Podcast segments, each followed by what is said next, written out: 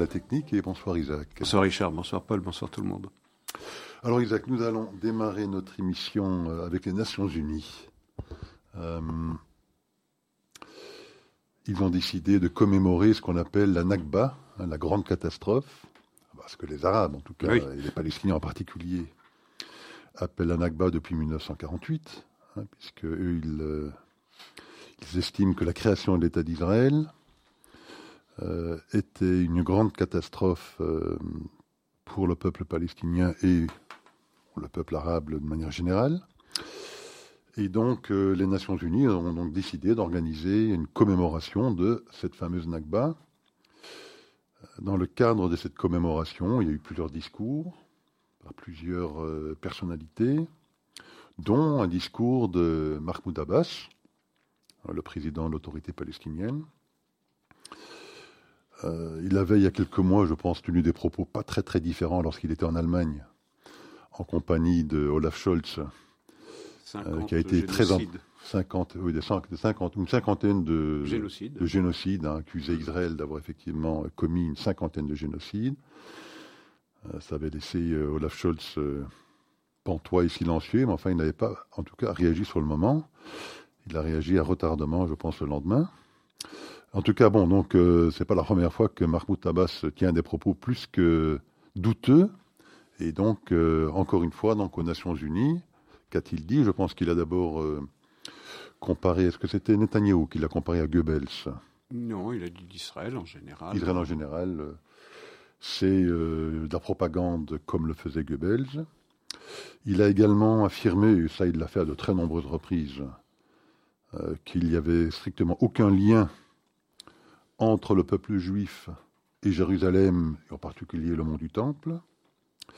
Et je pense qu'il est allé jusqu'à demander la suspension de l'État d'Israël euh, des Nations Unies pour crimes d'apartheid, enfin les, litanies habituelles. Euh, la bonne nouvelle, si je puis dire, c'est qu'environ 44 pays plus Israël ont refusé de participer euh, à cette commémoration. La mauvaise nouvelle, ça veut dire qu'il y en a environ 140 voilà qui ont participé au 145. L'autre mauvaise nouvelle, c'est que la sous-secrétaire générale des Nations Unies, dénommée euh, Rosemary Di Carlo, a également contribué à cette commémoration avec un discours, euh, après celui de Mahmoud Abbas. Également, je pense que le directeur de l'UNRWA était là pour euh, y ajouter son, son propre venin. Enfin voilà, donc Isaac, que vous inspire cette, cet événement aux Nations Unies C'est un événement. C'est un événement. Ça a été voté en novembre 2022, l'année dernière, d'instituer euh, une journée de la Nakba, une journée de la catastrophe, qui correspond jour pour jour pratiquement à la création de l'État d'Israël. Ce qui veut dire que pour 148 États sur 193, euh, eh bien, la création d'Israël est une catastrophe pour l'humanité. Euh, et, ça, c'est une tragédie. Il s'agit d'installer dans les esprits de tout le monde que ce qui a présidé à la naissance de l'État d'Israël, ça s'est fait sur un péché originel, c'est-à-dire une catastrophe sur un peuple, le peuple palestinien. Et donc, il s'agit d'établir une espèce d'équation entre Nakba et Shoah. Il s'agit de, de se prévaloir euh, d'un statut de victime par excellence. Nous, Palestiniens, avons été victimes. Euh, le jour de la création de l'État d'Israël euh, d'un crime, euh, contre l'humanité, littéralement. Alors, la litanie des accusations de Mahmoud Abbas, on la connaît. C'est effectivement la nazification d'Israël, puisque Israël est comparé à, la propagande nazie euh, de Goebbels. Israël n'a strictement aucun lien avec la terre ancestrale d'Israël, strictement les Juifs creusent sous le mont du Temple et ils n'ont jamais trouvé le moindre artefact qui prouve ce lien, alors que ces artefacts, sont montrés à, la face du monde pratiquement tous les jours. Israël pratique l'apartheid, la discrimination, euh, euh, le massacre des Palestiniens. Il n'a pas utilisé cette fois-ci le mot génocide, mais pratique l'épuration ethnique. Euh, je veux dire, tout y est absolument passé. Et il a été très chaleureusement applaudi. Alors on peut effectivement se féliciter, c'est toujours la même chose, un verre à moitié plein, un verre à moitié vide. On peut se féliciter de ce que, en plus d'Israël, il y a 44 pays qui se sont abstenus de participer à cette espèce de raout antisémite, où on a entendu un véritable concentré d'antisémitisme de la bouche de Mahmoud Abbas, qui est présenté comme un leader modéré et celui avec lequel Israël devrait euh, euh, négocier une solution politique au conflit arabo-juif. Et c'est ça qui est tragique. Le monde entier a entendu le discours qui condense toutes les raisons pour lesquelles on est précisément dans une impasse politique. Lorsque vous niez euh, à votre voisin le droit d'être là où il est, le droit d'avoir la réalité d'avoir le moindre lien avec la terre dans laquelle euh, euh, il vit, vous n'avez aucune raison de négocier avec lui vous devriez dénoncer cette personnalité. Vous devez dire, ok, ce n'est pas, ce n'est pas un acteur euh, politique euh, recevable, exactement comme euh, je pense que c'était du temps de George Bush fils, qui avait fini par considérer que Yasser Arafat était une personne, une personne négligeable, qu'il ne fallait pas compter sur lui pour pouvoir négocier avec Israël à l'ébauche d'une solution politique. C'est la même chose pour Mahmoud Abbas. Ça fait longtemps qu'il s'est déconsidéré mais on continue de, euh, passer euh, ces sorties, euh, aussi détestables, aussi nauséabondes soient-elles, de les passer à perte et profit. C'est ça qui est scandaleux. Alors il faut mettre naturellement en évidence les 44 États plus Israël qui n'ont pas participé à ce raout antisémite, qui m'a fait penser d'ailleurs à Durban, qui m'a fait penser à la résolution 3359 de 1995, lorsqu'on a de 1975, pardon, lorsqu'on a euh, construit cette équation sionisme égal racisme, parce que l'accusation de racisme était également présente dans le verbe de de Mahmoud de, Mahmoud Abbas. Euh, on était dans ce même délire antisémite euh, collectif quelques pays européens euh, ont décidé de ne pas participer à ce raout antisémite. Il faut les, faut les nommer, bien sûr. C'est la, c'est la Bulgarie, c'est la Roumanie, c'est l'Autriche, c'est l'Allemagne, c'est l'Italie. Euh, mais il y a encore d'autres pays que j'oublie. La Grande-Bretagne. La Grande-Bretagne, mais elle ne fait pas partie de l'Union européenne. C'est pour ça que je ne citais pas. Oui, européen, vous avez raison. Les États-Unis, bien sûr, le Canada, l'Australie euh, n'ont pas participé à cela. Mais je veux dire, on est au cœur du conflit. Mahmoud Abbas a donné toutes les raisons qui expliquent pourquoi il ne peut pas y avoir de résolution politique à, cela. Lorsque vous dites de votre voisin qu'il n'a aucun droit d'être là, qu'il est prêt à, euh, négocier demain avec Israël la création d'un État palestinien en Judée-Samarie euh, sur les frontières, ce qu'il appelle abusivement d'ailleurs les frontières de 1967, qui sont les frontières qui sont d'ailleurs des lignes de cessez-le-feu de 1949 mais qui en même temps demande le retour de ce qu'il appelle les réfugiés, surtout les descendants et les, euh, les descendants des réfugiés ailleurs que dans la Palestine à naître en Judée-Samarie, euh, je veux dire, euh, voilà, il a fermé toutes les portes. Il n'y a pas à discuter. Donc qu'est-ce qu'il faut faire? Ben, Il faut attendre simplement qu'il quitte la scène politique. Mais lorsqu'il aura quitté la scène politique, quid? Je veux dire, sa suite n'est pas organisée. Euh, on ne sait pas qui va émerger dans la société civile palestinienne. On sait que les, euh, on sait que dans la société civile palestinienne, d'ailleurs, ils sont une large majorité à privilégier le recours à la violence euh, pour pour obtenir les, les, droits qu'ils pensent devoir avoir. Donc tout cela n'est certainement pas une contribution, n'est certainement pas une contribution à, à la paix. Alors rappelez-vous la semaine dernière, on avait mentionné l'annulation par l'Union européenne de cet événement euh, qu'il était censé organiser en Israël pour célébrer l'Europe. Hein, c'était le 9 mai normalement. Ils avaient décidé de l'annuler parce que Ben Gvir avait été bah, le, la personnalité politique israélienne désignée par le gouvernement israélien pour représenter l'État d'Israël. Et donc, euh, il était euh, considéré comme infréquentable. Et donc, ils ont préféré annuler cet événement. Quelque chose de similaire vient de se produire avec Smotrich, je pense, hein, puisqu'il était censé, en tant que ministre des Finances. Euh, aller en France. Hmm aller en France. Aller en France, euh, dans l'espoir de rencontrer son homologue Bruno Le Maire, qui lui également lui a donné une fin de non-recevoir, expliquant que c'est un personnage également euh, infréquentable. infréquentable. Mais soyons sûrs que Mahmoud Abbas sera, lui, recueilli, euh, reçu avec tous les honneurs euh, dans toutes les capitales européennes et occidentales du avec tapis rouge. C'est encore une fois ce double standard.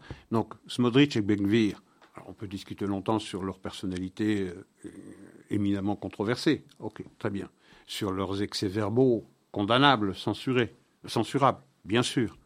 Mais je veux dire, vous avez un personnage qui, depuis 19 euh, ans qu'il est au pouvoir, dans un mandat de 4 ans, ne cesse de dire des juifs qu'ils souillent euh, ce qu'il appelle l'esplanade des mosquées de leurs pieds sales, que les juifs n'ont aucun droit de vivre là où ils vivent, qu'il retourne, que la communauté internationale doit leur, doit leur donner une île quelque part ailleurs, mais en tout cas pas là, parce qu'ils n'y ont strictement aucun droit.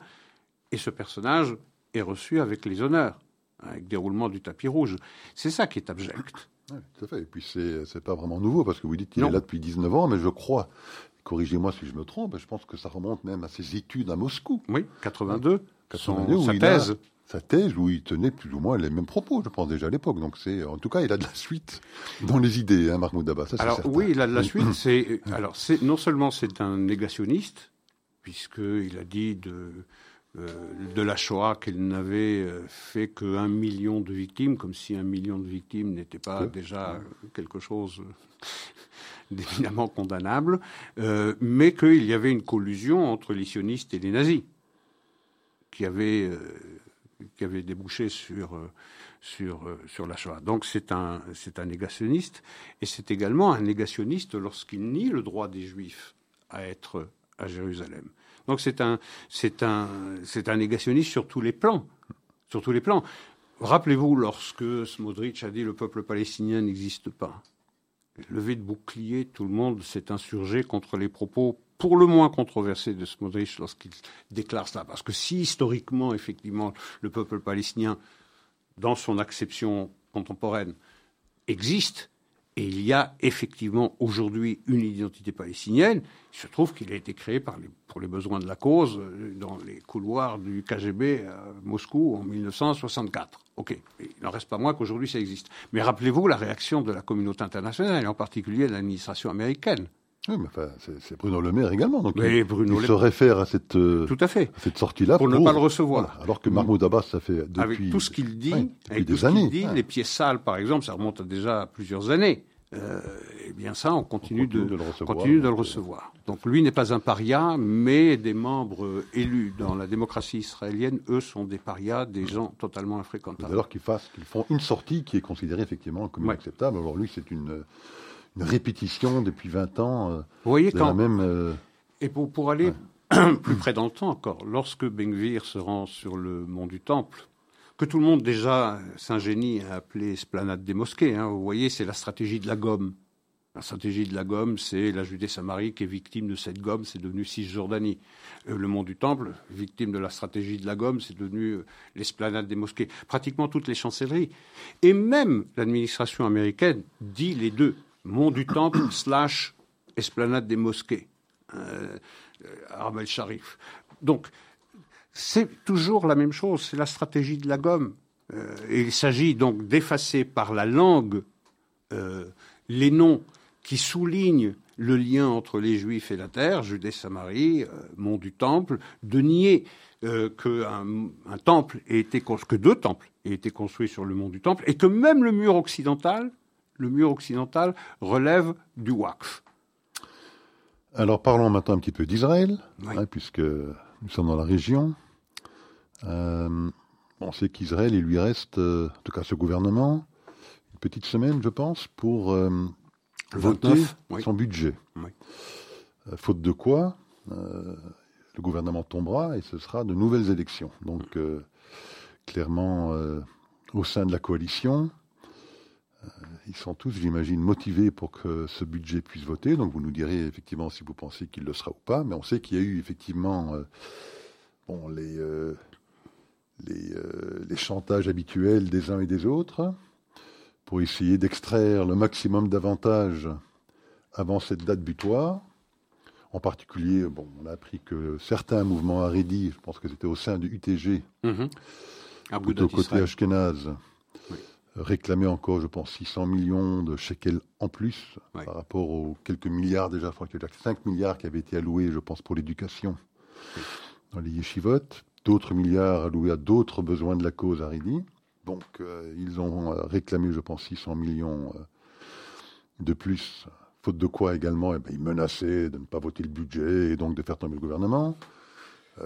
Smotrich, alors, aurait ce qu'on a compris, menacé à son tour que si jamais ces montants supplémentaires leur étaient alloués, que alors lui se ferait fort de ne pas voter euh, ce budget, donc lui aussi de faire tomber le gouvernement. voilà, donc on était un petit peu dans cette gymnastique habituelle, Isaac, où en sommes-nous maintenant à une semaine de, de cette date butoir? Est-ce que ce budget sera voté ou pas selon vous? Je pense, je, pense. Euh, Benjamin Netanyahu a plié d'ailleurs devant Agudat Israël, membre de UTJ, puisque sur les 600 millions de shekels demandés, il leur a octroyé 250 millions et ça semble avoir satisfait euh, ce courant de, de UTJ.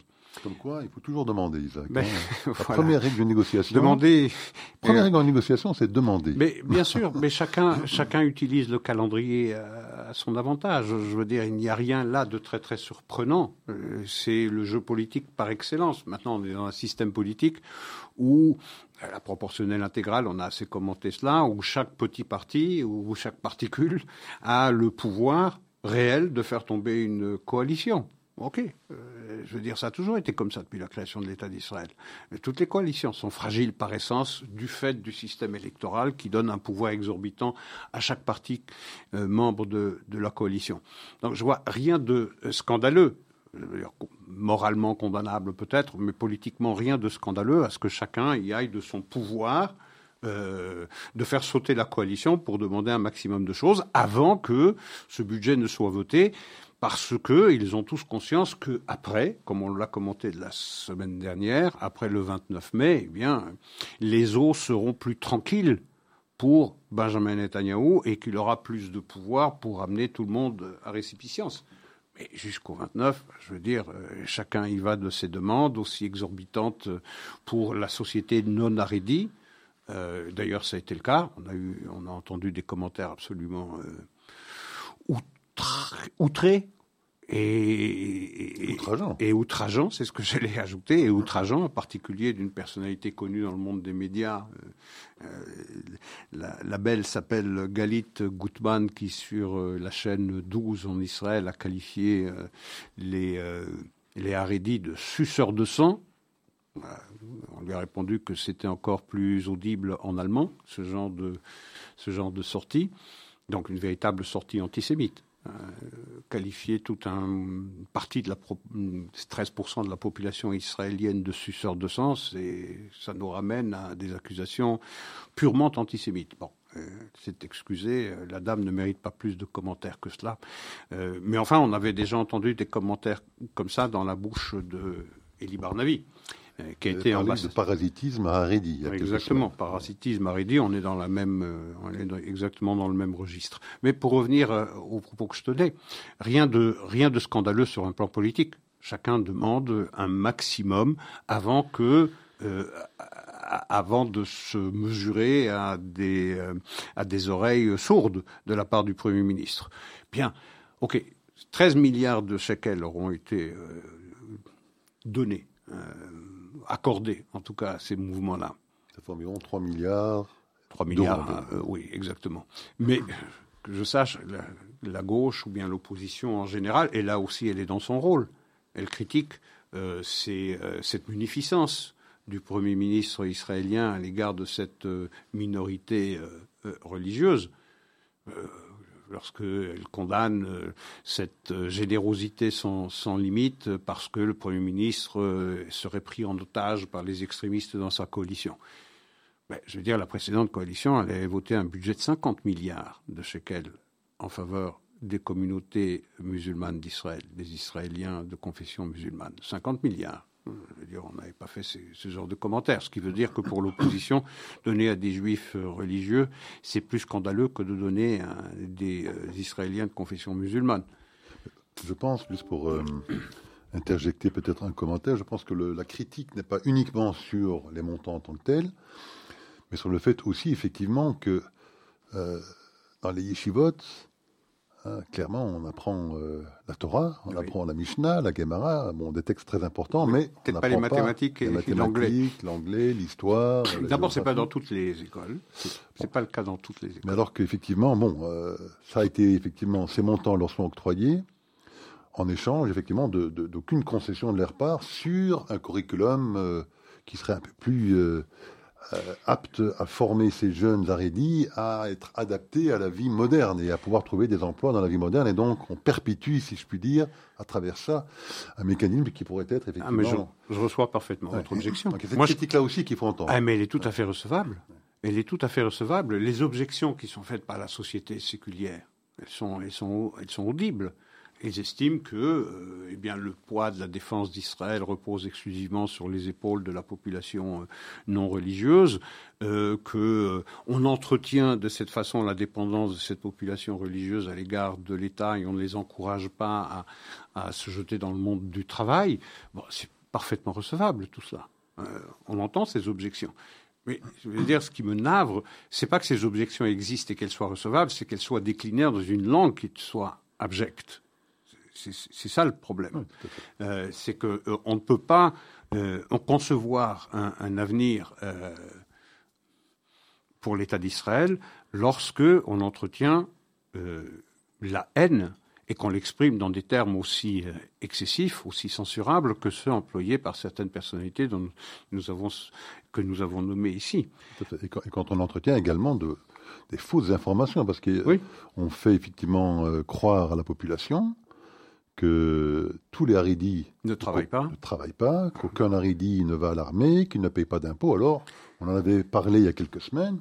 On sait que c'est effectivement totalement faux. Totalement. Euh, les femmes haridis travaillent 80%. en proportion quasi identique aux femmes euh, séculières. Et 56% des hommes. c'est les hommes qui, effectivement, là, il y a un écart important, puisque c'est 56% versus 80, mhm. et donc il y a 25% d'écart. C'est important, mais il ne faut pas croire qu'aucun des haridines travaille. 56% des hommes travaillent, 80% des femmes Et c'est un écart qui se résorbe qui se petit à petit. Donc ça, ça, prend, ça prend du temps. Mais c'est vrai que dans cet entretemps, je peux comprendre la frustration de ceux qui estiment que c'est trop, que le pouvoir qui leur est accordé est excessif, mais en même temps, c'est le résultat des élections démocratiques.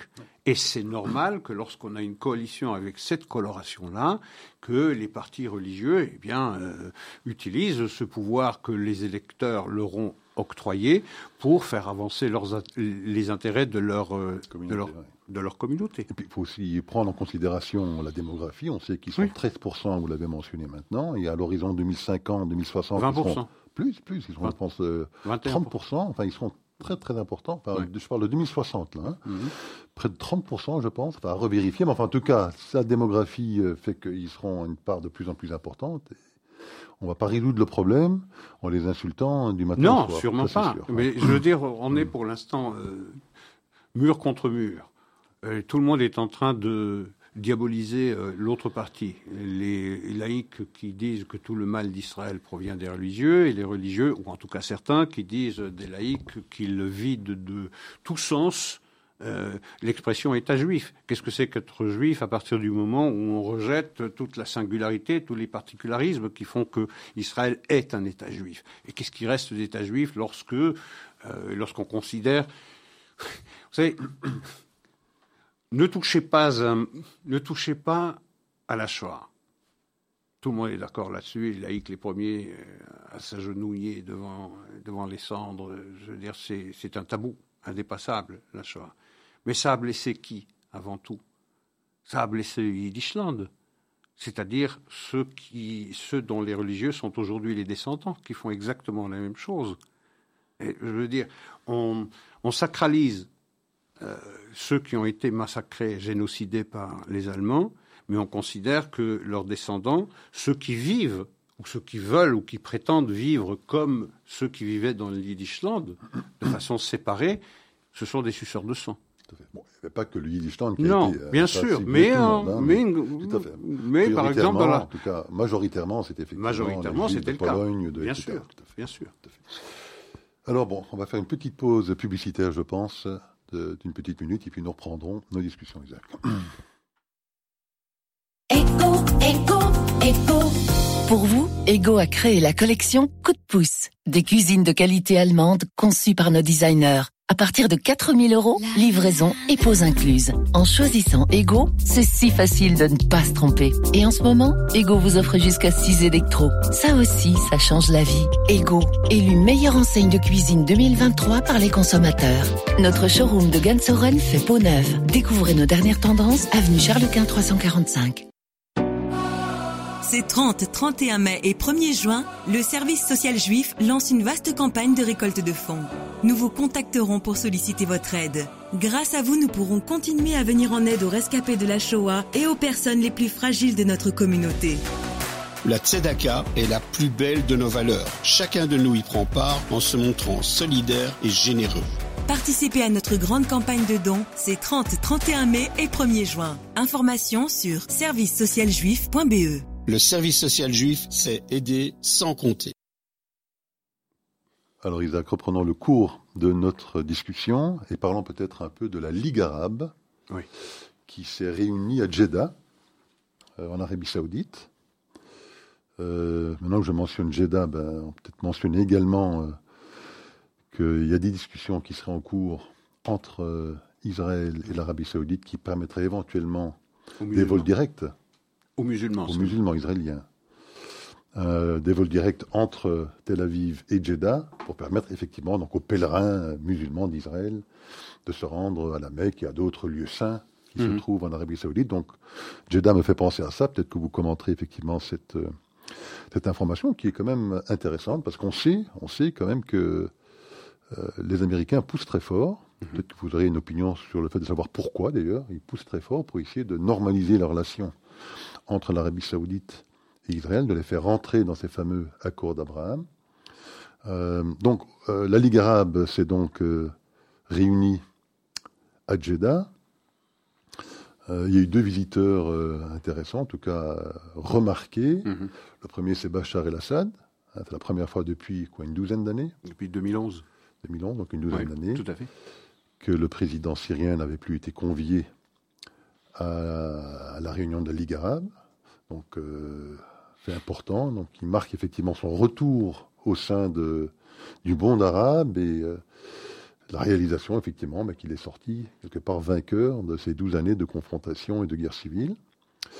Et il y a un deuxième euh, personnage qui s'est fait remarquer, après un long périple d'ailleurs, hein, puisque Zelensky, c'est de lui dont il s'agit, avait d'abord visité les grandes capitales européennes, Mhm. Je pense pour s'assurer encore euh, du, euh, Soutien. de, de l'aide et du soutien militaire euh, des pays européens, mais il s'est effectivement rendu, il a été invité, c'est la première fois je pense qu'un homme politique juif Oui. euh, a été reçu dans le cadre de la réunion euh, de la Ligue arabe, donc euh, aussi quand même un fait important, puisque ça fragilise peut-être un petit peu plus les Russes. En tout cas, on avait peut-être la sensation que l'Arabie saoudite, d'autres pays du Moyen-Orient, un petit peu recentré leur position. Euh, on sait qu'ils avaient renoué avec l'Iran grâce à l'intervention chinoise, donc peut-être qu'il y a là, dans cette invitation également, euh, une volonté d'essayer de, encore une fois, peut-être euh, recentrer plutôt côté américain euh, la position de l'Arabie Saoudite. Enfin voilà, Isaac, que vous inspire euh, à la fois euh, ces rumeurs entre l'Arabie Saoudite et Israël, l'invitation de Zelensky Et celle et de- l'invitation de Bachar el-Assad. Alors sur le premier point, euh, l'ouverture d'une ligne aérienne directe entre Ben Gurion et, et Jeddah, ça va dans le bon sens, même si ça fleure bon la discrimination parce que ces vols seraient réservés aux seuls musulmans. Euh, mais bon, ok, c'est Les Israéliens en tout cas. oui, oui, c'est ça. Israélien, mais de confession musulmane seulement. Donc on vérifiera euh, le caractère musulman des passagers euh, si ça va, euh, si ça aboutit. Ben, ça va dans le bon sens. Ok, euh, je veux dire, c'est la stratégie, la politique des petits pas. hein. ça avance petit à petit. donc je pense que c'est euh, ça. Vous savez, ce rapprochement ou cette normalisation des relations entre Israël et l'Arabie Saoudite, elle est inscrite. Est inscrite partout sur les murs. La- Ben, pourquoi les Américains poussent euh, Ils semblent pousser beaucoup pour qu'elle se Parce- réalise dans un délai. euh, parce que c'est l'intérêt de, fin 2023. Alors, ça, je sais pas. Je crois que c'est- très, très. euh, Ils poussent pour ça, disons, avant. Oui, Est-ce ah. que c'est lié aux élections américaines? Est-ce que Je pense pas que. Ah, il va y avoir cela aussi, même si au début on était très très frileux dans l'administration Biden pour saluer l'avancée euh, politique des accords euh, Abraham qu'on avait, euh, dont on avait sous-estimé ou minoré l'importance historique, puisqu'on qualifiait cela, les accords Abraham, de simple normalisation des relations entre Israël et les quatre pays signataires. Bon, aujourd'hui on s'est rangé. Maintenant tout le monde salue, même l'ambassadeur des États-Unis à Jérusalem à saluer la portée historique des accords Abraham. Parce que ça va dans l'intérêt de tout le monde et de, des intérêts américains, des intérêts sécuritaires américains. Euh, je veux dire, on est conscient de la menace euh, iranienne, on sait qu'il y a eu une normalisation sur le papier en tout cas entre Riyad et, et, Téhéran, mais euh, on continue d'œuvrer à, mettre des jalons, à jeter les jalons pour que, in fine, il y ait une normalisation entre Israël et, l'Arabie saoudite, parce que ce sont des partenaires que tout réunit. Sur les dossiers euh, qui concernent les deux pays, je veux dire, il y a une alliance objective tellement évidente que, euh, je veux dire, seule la présence encore du roi Salman empêche, euh, empêche l'éclosion pleine et entière. Je crois que ça suit son petit bonhomme de chemin et que, effectivement, dans les mois, peut-être les années à venir, effectivement, on va avoir une normalisation des relations sans pour autant obliger Israël à en passer par euh, la proposition de paix saoudienne de 2002 qui prévoit l'abandon par Israël de la Judée-Samarie, la création d'un État palestinien en Judée-Samarie avec euh, ce qu'ils appellent Jérusalem-Est comme, euh, comme capitale. Je crois qu'on échappera à cela. C'est dans l'intérêt de tout le monde parce que même en Amérique, on a compris que la solution de la question palestinienne, elle ne passe pas par les Palestiniens, elle ne passe pas par les Israéliens, parce que toute concession faite par les Israéliens sera jugée euh, insuffisante et donc irrecevable par euh, les Palestiniens, puisque, in fine, en dernier ressort, les Palestiniens finissent toujours par demander le retour de ce qu'ils appellent les réfugiés en Israël, ce qui vide de tout euh, l'État juif de sa substance, de sa raison, de sa raison d'être. Donc, toutes les concessions israéliennes ont longtemps cultivé ce, rêve ou cette illusion que, en réalité, c'était un conflit territorial, un conflit foncier, que, des, que la stratégie ou la politique de l'échange des territoires contre la paix euh, était la solution.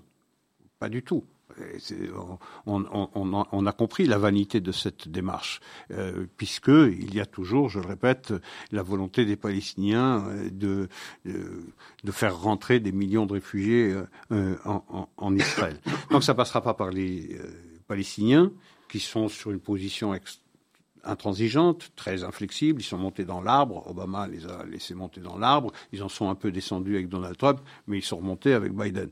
Bon, euh, les Israéliens n'ont pas le moyen de convaincre euh, l'autorité palestinienne. Et de toutes les façons, Mahmoud Abbas a montré qu'il n'est pas un interlocuteur. Et de toutes les façons, il a atteint la limite d'âge. Et là, les prochaines semaines, les prochains mois bah, euh, verront sa fin, je dirais, politique ou physique. Donc ça viendra d'ailleurs. Ça viendra bah, des accords Abraham. C'est-à-dire qu'il faut contourner le problème. et l'acteur majeur pour contourner le problème, les Émirats arabes unis, c'est un poids moyen. Bahreïn, c'est un poids moyen. Le Maroc également, le Soudan aussi, même si le Soudan est pris dans une guerre civile.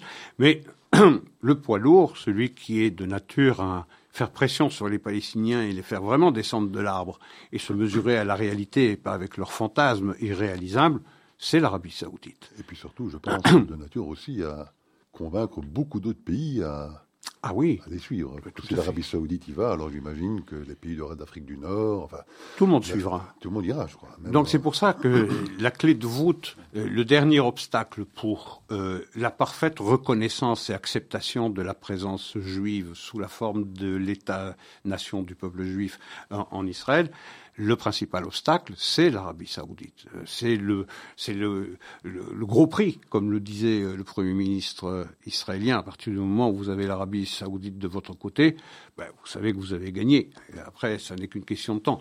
Et je ne parle même pas du danger posé par l'Iran sur le plan de, la menace euh, iranienne sur toute la région, je veux dire, il y a, il y a une convergence de vues entre Riyad et Jérusalem qui me paraît évidente.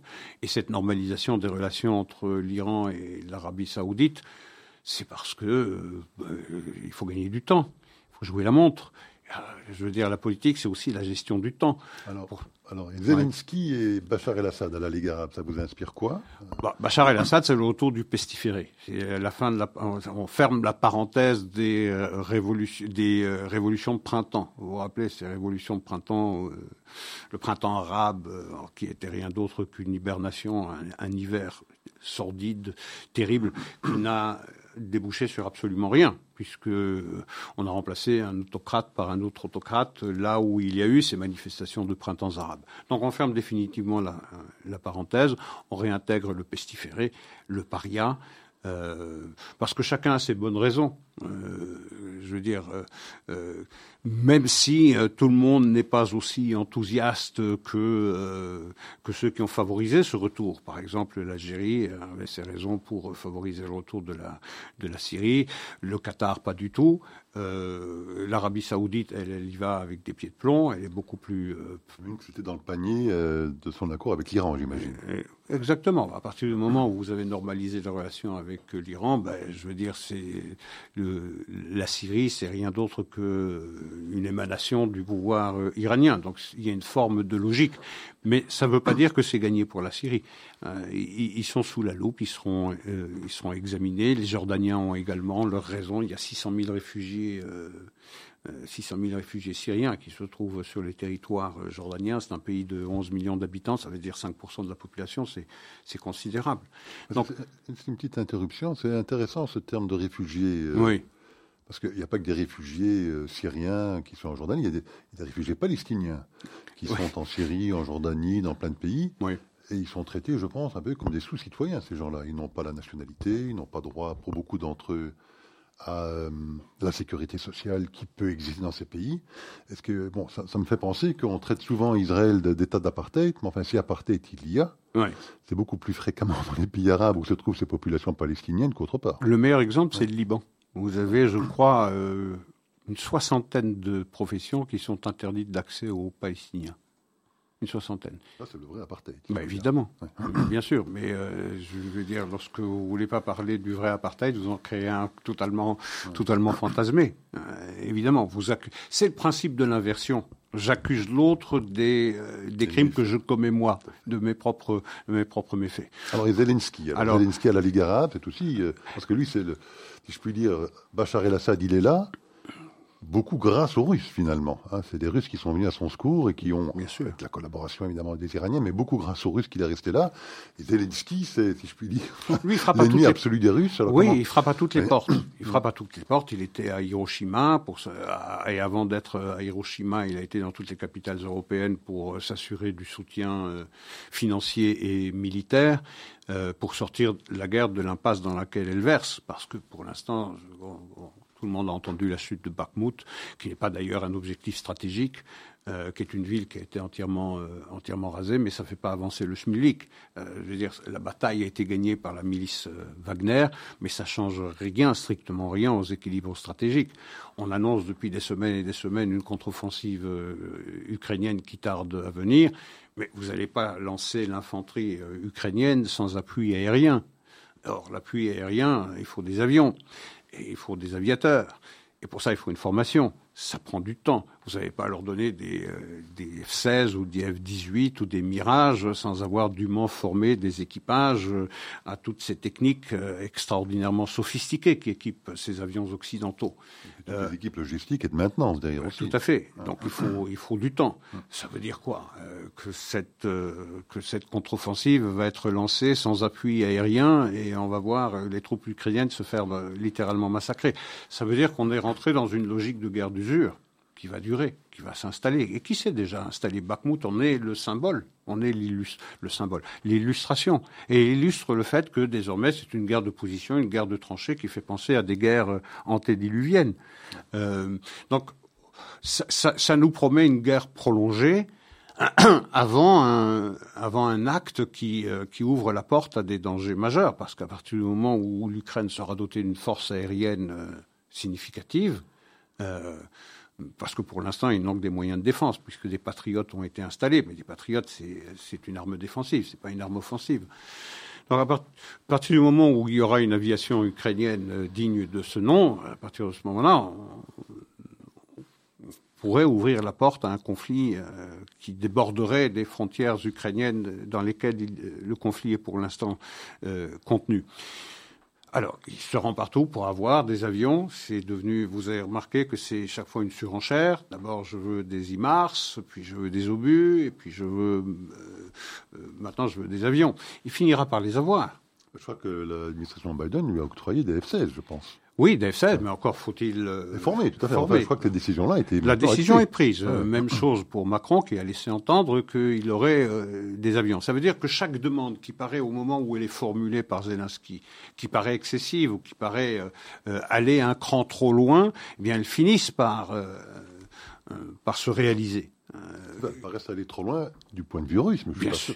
Bien sûr, bien sûr. Mais, même du point, mais même du point de vue occidental, même du point de vue occidental, je veux dire, lorsque vous remontez un peu dans le temps, jusqu'il y a trois mois, quatre mois, fournir des patriotes était inaudible. Fournir des IMAR, c'était inaudible. Euh, et, fournir des avions, c'était quelque chose qui n'est même pas envisageable.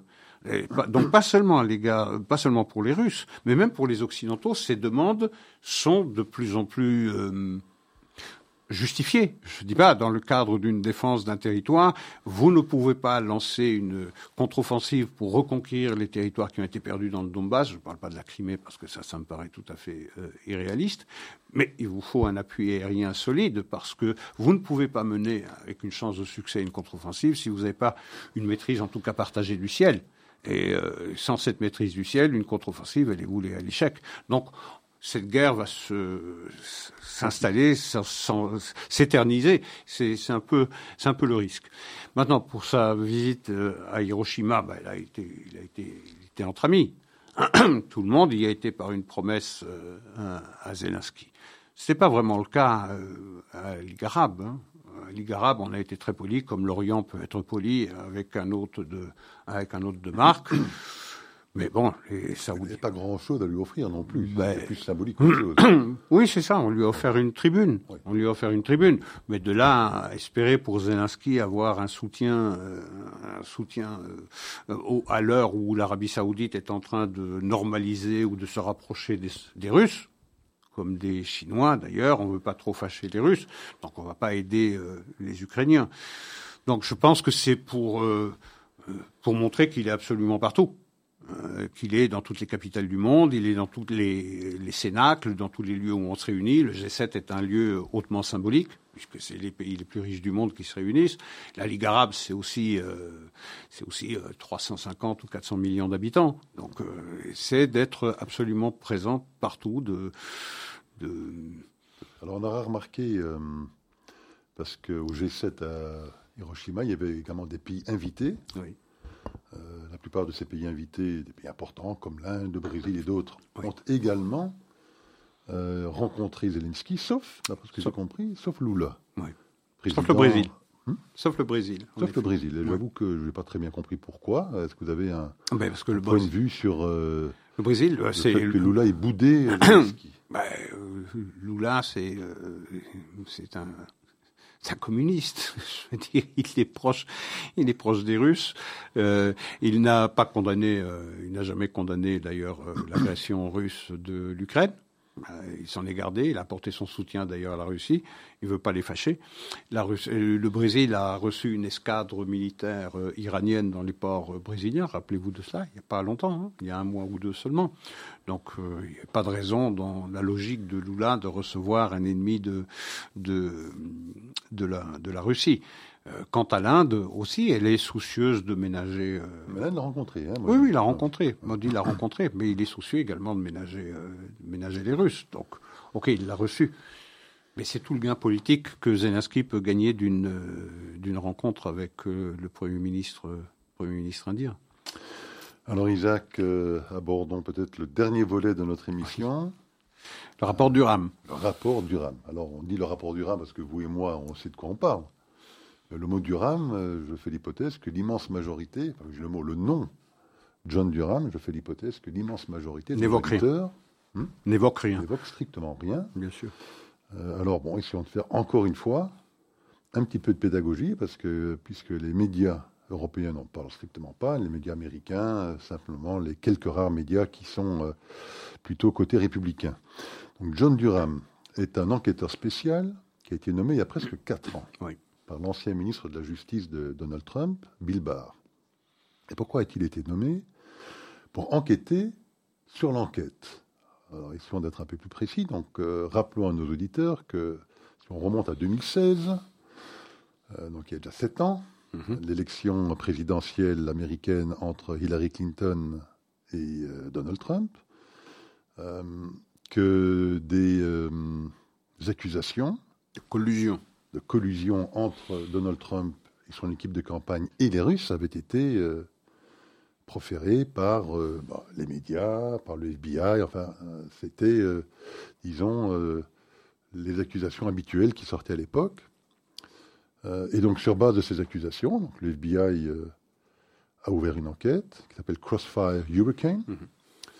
Euh, évidemment, cette enquête a été fuitée aux médias qui, bien évidemment, en a profité pour euh, euh, faire, euh, euh, enfin, en tout cas, charger ce dossier d'accusation contre Donald Trump de tous les mots possibles et imaginables. Et ça avait pour vocation, bien évidemment, d'essayer de faire chuter Trump, et de faire oublier surtout le scandale qui plombait la campagne de Hillary Clinton, son fameux Son serveur, privé. ses emails, 33 minutes. et avait pour objectif, évidemment, de faire en sorte euh, qu'il ne puisse pas gagner ses élections. Patatras, Il a gagné. les élections, c'était pas du tout prévu au programme. Euh, et donc, euh, ces accusations ont euh, continué et ont généré donc une enquête de notre enquêteur spécial, Robert Muller, qui était lui alors chargé officiellement d'enquêter sur le fait qu'il y aurait euh, une collusion entre Donald Trump, en tant que président maintenant, et les Russes. Cette enquête a duré deux ans. 40 pour millions de aboutir- dollars. 40 millions de dollars pour aboutir à strictement rien. Euh, alors évidemment, euh, les gens ont commencé à se poser la question de savoir, mais pourquoi même On cette a enquête a-t-elle été ouverte? Ouais. Et c'est ça l'origine donc euh, Du rapport de- Durham. du rapport Durham et donc euh, l'enquête de John Durham qui depuis quatre ans essaie de comprendre, mais pourquoi est-ce que Et qui euh, sont une les enquête responsables? A-t-elle été ouverte, Isaac? Alors, je vais vous passer la parole. Mhm. Vous allez nous parler de ce fameux rapport Christopher Steele et d'autres malversations que John Durham, maintenant, a fait porter, a donné connaissance à tout le public américain. Oui, alors le- les conclusions du rapport, j'y vais tout de suite, c'est qu'il n'y avait strictement aucune raison d'ouvrir une enquête euh, sur euh, cette prétendue collusion entre Donald Trump euh, et les Russes, que le FBI a abusé de son pouvoir et qu'il s'est servi d'informations non corroborées, non exactes, pour justifier une enquête qui n'avait rien de justifiable. Rien. Et donc tous les responsables du FBI sont pointés du doigt, en même temps que le rapport Durham pointe un doigt accusateur sur les démocrates qui sont responsables d'avoir euh, transmis des informations au FBI qui accréditaient cette accusation de collusion entre, entre euh, D'abord, d'avoir fabriqué de toutes d'avoir pièces. fabriqué de toutes pièces, puisque le rapport euh, Christopher Steele, qui est un ancien euh, agent, un ancien espion euh, britannique du MI6, euh, qui a été, dont les informations étaient nourries par Igor Danchenko, qui était rétribué par le FBI, c'est quand même ex- extraordinaire. Donc on a fabriqué de toutes pièces un dossier qui était strictement vide. C'est pas moi qui le dis, c'est le Enfin, il rapport n'était pas vide, il était, con- il était, il était faux. oui, oui. non, quand je dis vide, ça veut dire qu'il n'y avait rien de corroboré, rien de juste, en tout cas rien qui justifiait euh, l'ouverture d'une d'une enquête, parce que euh, il est apparu et John Durham pointe un, un- un doigt accusateur sur le Parti démocrate. C'est le Parti démocrate qui a financé ce faux, ce, dossier qui ne contient que de fausses informations pour délégitimer le candidat Trump dans un premier temps, et puis une fois qu'il a été installé à la Maison Blanche, un président en exercice. Et donc, il dit que tout cela était motivé euh, politiquement. Euh, et c'est extrêmement grave. Ça veut dire qu'il y a eu une volonté de cacher un véritable scandale, lui, et d'ailleurs c'est contenu dans l'affaire Durham, qu'il il constate que cette euh, enquête qui a été diligentée contre Trump dans, son équipe de campagne déjà, puisque des personnalités de l'équipe de campagne de Trump ont été euh, euh, ont fait l'objet d'une enquête rapprochée. Il y a eu des FISA, la FISA Court qui a accordé le droit d'enquêter sur l'équipe de campagne et puis sur l'administration sur la- l'administration Trump. Donc tout ça pour cacher un vrai scandale, qui était le scandale du serveur privé de Hillary Clinton, on a déjà commenté cela dans notre émission. Hillary Clinton qui a détruit avec le marteau ou bien avec de l'eau de javel. Euh, de la soude caustique peut-être Et de la soude caustique, oui. Les traces, les traces de ce que elle mettait en péril la, sécurité euh, américaine en se servant d'un serveur privé. Et donc il s'agissait d'allumer un, un contre-feu. Et donc, cela pourrit la moitié, en tout cas, du mandat de Donald Trump, puisque de 2017 à pratiquement euh, début 2019, il n'a pas pu avoir une pleine liberté de mouvement et de décision puisqu'il était toujours accusé. Et tous les médias avaient repris à leur compte cette accusation. Et John Durham pointe aussi la responsabilité des, médias, puisque aucun journaliste n'avait questionné cette, prétendue réalité d'une collusion. Je note d'ailleurs à cet égard que les deux prix Pulitzer du New York Times, qui avaient été récompensés pour leurs enquêtes sur cette collusion et qui avaient conclu euh, sur euh, la réalité de cette collusion qui a été maintenant dénoncée par le rapport Durham, eh bien, le New York Times refuse de leur enlever euh, cette distinction. Strictement aucun mea culpa de la part de la presse américaine. Hein. Ah, c'est le fameux adage, je crois que c'est Mark Twain, hein, cette formule qu'on aime bien, hein, il est facile de tromper les gens mais beaucoup plus difficile de les convaincre qu'ils ont été trompés. c'est ça. Tous les médias ont été véritablement trompés, mais enfin, je pense qu'ils avaient la volonté de l'être. Hein. Alors, je ne sais pas s'ils ont été trompés. Je pense qu'ils ils voulaient se tromper. oui, c'est ce que c'est ce que vous dites. Ils, ils, voulaient se tromper parce que le président Trump ne pouvait pas être élu. Il ne devait pas être élu. C'est encore plus grave. La, la, situation est encore plus grave que ce que vous le mentionnez, parce que le rapport Durham explique également que tout ce complot, parce que si on parle de complot, on avait accusé. Ici, on peut en parler. si on peut en parler. Donc, on a accusé Trump de collusion, de comploter avec les Russes. Mais si complot il y a, il le pointe du doigt. C'est un complot, effectivement, de l'équipe de campagne de Hillary Clinton. Tout à fait. D'effectivement essayer de nuire à la campagne de Trump en fabriquant ces informations qu'elles savaient être totalement fausses. Mais cette campagne de dénigrement de la campagne de Trump par les démocrates était connue non seulement du FBI, mais était également connu de Barack Obama. Oui, puisque John Brennan, qui était le directeur de la CIA, qui a eu vent, effectivement, bah, de ces manigances, en a informé personnellement Barack Obama, Joe Biden également, qui était dans la même réunion à la Maison Blanche. et là, c'est après, après les élections, je pense début janvier. Oui, le 5 janvier. 5 janvier. plutôt alors que de diligenter alors une enquête du FBI, plutôt que le FBI se dise, mais enfin, on va maintenant enquêter sur euh, Hillary Clinton et toutes ces manigances et ce complot anti-Trump, c'est pas ça qu'ils ont fait. C'est tout Ils ont redoublé d'énergie, alors qu'ils savaient pertinemment bien que, tout cela était faux. L'information était fausse et fabriquée et financée par le Parti démocrate. Ils ont redoublé d'énergie pour essayer d'abattre Donald Trump. Quelqu'un de sensé, oui, c'est ahurissant cette affaire-là. Euh, c'est un est-ce que vous pensez réellement qu'il y a un membre de l'administration démocrate en 2016, au moment où on connaît les résultats, qui ignore que le dossier Steele est un dossier fabriqué et qu'il est financé par la DNC, c'est-à-dire par la Democrat euh, National Convention? Tout le monde le sait. Évidemment que tout le monde le sait.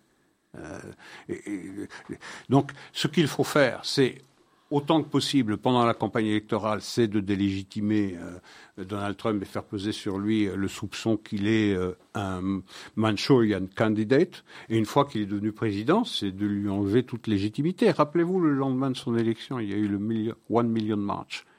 Hein, qui ont défilé aux États-Unis pour dénoncer l'élection de Donald Trump. Et on a vécu dans cette espèce de coup d'État permanent, de coup d'État permanent, dans lequel, d'ailleurs, on continue de vivre euh, euh, aux, États-Unis et dans le Parti démocrate, puisqu'on récuse, on réfute les conclusions du rapport Durham.